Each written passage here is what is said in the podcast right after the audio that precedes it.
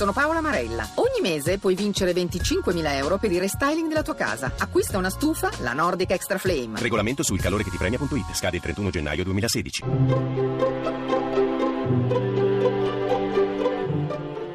Il pensiero del giorno.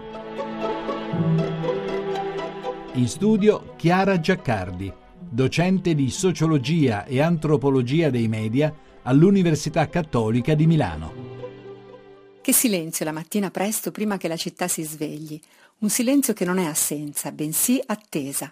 Il silenzio è un vuoto gravido di pienezza. Lo è per il nostro parlare. La parola è l'ala del silenzio, scriveva Neruda, mentre così Ungaretti. Quando trovo in questo mio silenzio una parola, scavata nella mia vita come un abisso. Due poli inseparabili per Romano Guardini. Priva di rapporto col silenzio, la parola diventa vaniloquio. Senza rapporto con la parola, il silenzio diviene mutismo. Questi due elementi insieme formano un tutto. In esso esiste l'uomo. Rimosso il silenzio riempito per non sentirlo, restano brusio, chiacchiericcio, rumore, sovrapporsi di parole corrotte. Il silenzio rigenera la comunicazione anche perché tacita l'io e allestisce uno spazio accogliente per incontrare l'altro e poter ricevere il dono della sua parola, ma anche per poter contemplare e meditare che sono esercizi di libertà. Sarebbe stupendo vedere qualcosa senza pretese, gratuitamente, senza il prisma del per me, scrive Pablo Dors in biografia del silenzio. Nel silenzio si colgono la fine tessitura delle interconnessioni, i legami invisibili tra le cose e si affina la nostra capacità di decifrare altri linguaggi, quello dei colori, dei profumi, del disporsi del corpo nello spazio, delle pietre che narrano storie e molti altri.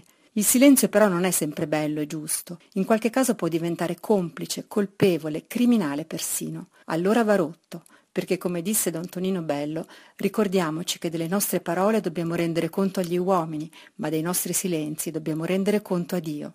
Ma se davvero impariamo il suo linguaggio, il silenzio ci apre la trascendenza. Ad alta voce nulla che sia essenziale, ma in silenzio la divinità risiede sotto il sigillo, ha scritto Emily Dickinson. Il sigillo di un mistero che non è qualcosa di incomprensibile, ma la fonte inesauribile della nostra speranza. La trasmissione si può riascoltare e scaricare in podcast dal sito pensierodelgiorno.rai.it.